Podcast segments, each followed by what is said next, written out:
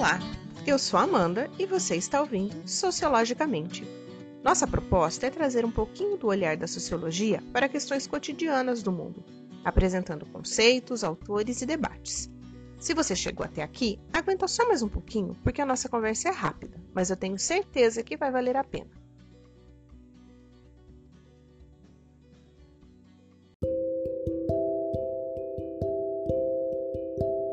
Nossa última conversa, eu disse que ia separar em duas partes a análise da repercussão do caso da menina de 10 anos no Espírito Santo, que passou por um procedimento de interrupção da gravidez decorrente de 4 anos de violência sexual promovida pelo tio. Primeiro, nós falamos sobre a questão da violência sexual e hoje, então, nós vamos conversar um pouco sobre o procedimento de interrupção da gravidez. Ou, para não ficar presa em rodeios, sobre aborto. E para começar essa conversa, eu vou dizer: você conhece uma mulher que já abortou? E não, essa não é uma pergunta, é simplesmente uma afirmação. Uma em cada cinco mulheres já realizou ao menos um aborto ao longo da sua vida reprodutiva. Apesar do tema fazer parte da vida de todas as mulheres, sem distinção de origem étnica, social ou mesmo religiosa, o aborto é uma questão encoberta por muitos estigmas e tabus, o que complica muito o diálogo e o entendimento de algo que deveria ser tratado por uma perspectiva de saúde pública e não como uma questão criminal. Justamente por essa dificuldade em lidar com uma temática que traz à tona uma série de questões morais, a gente precisa começar por um ponto objetivo.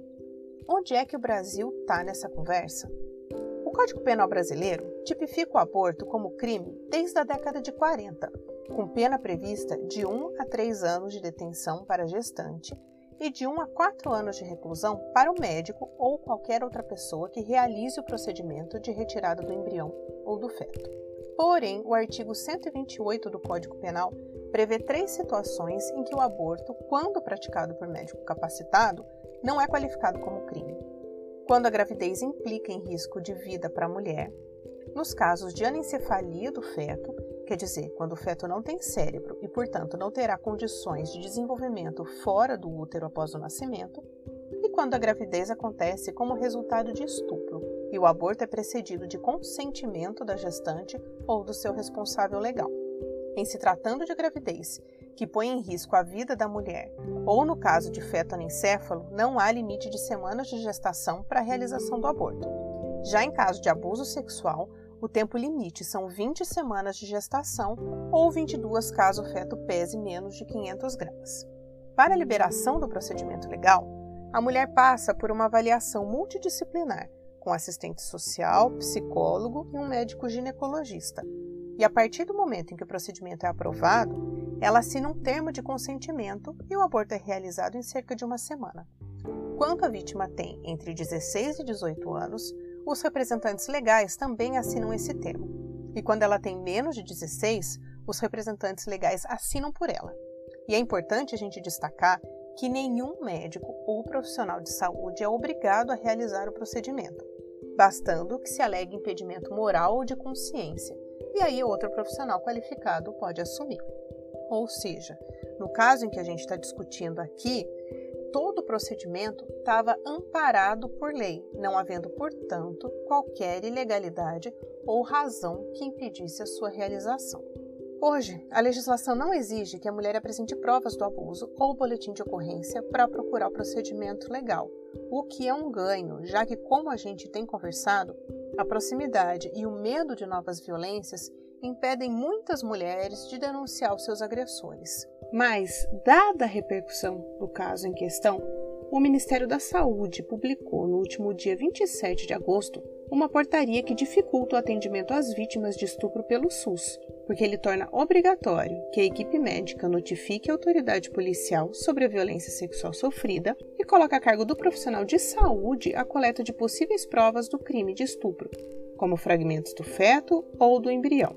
Exige também que a vítima narre aos médicos os detalhes da violação, apontando as características do criminoso e, como se não bastasse, determina que ela visualize o feto por meio de uma ultrassonografia e assine um termo de responsabilidade em que ela reconhece que sofre riscos como sangramento, infecções e morte com a realização do procedimento. Ou seja, esse pacote não somente fere princípios básicos como o do sigilo, privacidade e autonomia da vítima de estupro, mas concretiza a prática social de culpabilização da mulher pela violência sofrida, recaindo exclusivamente sobre ela todas as consequências. Porque na prática, essa mulher já foi violentada sexualmente e vai ser vítima de novas violências dentro dos espaços públicos que deveriam ampará-la.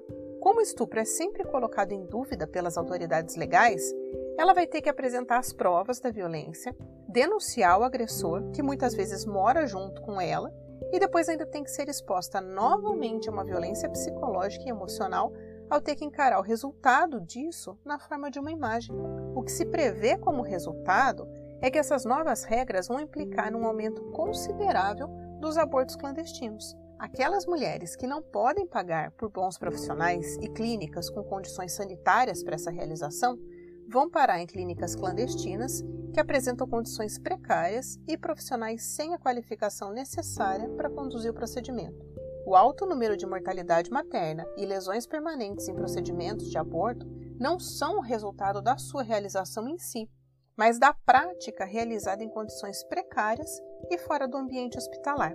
Como a maioria dos abortos no país acontece de forma clandestina, é bem difícil a gente falar concretamente sobre números e as estimativas são bastante especulativas, havendo muita divergência entre as fontes quanto ao número real de procedimentos realizados. Em 2009, o Ministério da Saúde publicou um estudo que é resultado de 20 anos de pesquisa sobre o aborto no Brasil. Depois, uma segunda edição dessa pesquisa, feita pelo Instituto de Bioética e pela Universidade de Brasília em 2016, apontou que o perfil da mulher que aborta é o seguinte: ela tem entre 18 e 39 anos, é alfabetizada, de área urbana e de todas as classes socioeconômicas, sendo que 48% completaram o ensino fundamental e 26% tinham ensino superior. Do total, 67% delas já tinha filhos. A pesquisa aponta ainda que a religião não é um impeditivo, pois 56% dos casos registrados foram praticados por mulheres que se autodenominavam católicas e 25% por protestantes ou evangélicas. A descriminalização do aborto é, portanto, uma forma de regulamentar uma prática existente e real na vida das mulheres, buscando principalmente evitar o alto índice de mortes decorrentes de abortos inseguros, principalmente entre a população mais pobre. É uma questão de saúde pública, porque o aborto está diretamente relacionado a questões de violência sexual, gravidez na adolescência, mortalidade materna e planejamento familiar.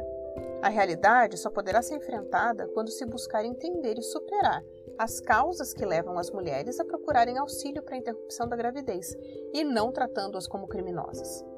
Voltando à questão inicial de onde é que o Brasil se encontra nos debates sobre o aborto, a verdade é que nós estamos na contramão do mundo. Enquanto organizações de direitos humanos tentam há décadas consolidar que o aborto é uma decisão exclusiva da mulher, do exercício do seu direito de escolha e do domínio do seu corpo, fundamentalistas religiosos contestaram o direito de uma criança de 10 anos, vítima de violência sexual, de realizar uma cirurgia que está prevista em lei há mais de 80 anos no país. Enquanto a Organização Mundial de Saúde reconhece o aborto como um serviço de saúde essencial desde 2012, o Brasil caminha em direção contrária nessa discussão. Bom, minha gente, eu espero que ao final dessa nossa conversa tenha sido possível entender que essa não é uma discussão moral sobre ser a favor ou contra o aborto. Mulheres abortam diariamente em todo o mundo e criminalizá-las não resolve o problema. Pelo contrário, a criminalização só faz aumentar o número de procedimentos mal sucedidos realizados em clínicas clandestinas ou com perigosos métodos caseiros, por isso, o aborto deve ser encarado de frente como uma questão de saúde pública e, mais ainda, em algumas situações, como a garantia de um direito estabelecido pela lei. Com a descriminalização ou, quem sabe, legalização, o aborto não será utilizado no lugar de métodos contraceptivos, como insistem em afirmar os discursos simplistas, que, além de tudo, equiparam educação sexual ao ensino de sexo. Enquanto a sociedade insistir em julgar as mulheres, fechando os olhos para a realidade que as leva para essa escolha, nós continuaremos transformando as suas vidas em estatísticas de procedimentos mal realizados, em muitos casos de morte. Se você chegou até aqui, eu agradeço muito a sua companhia e te convido a seguir conosco nos próximos episódios. Ah, e se você tiver críticas ao programa ou sugestão de temas, entre em contato pelo e-mail sociologicamente.podcast.gmail.com. E é isso. A gente se encontra no próximo episódio para pensar sociologicamente.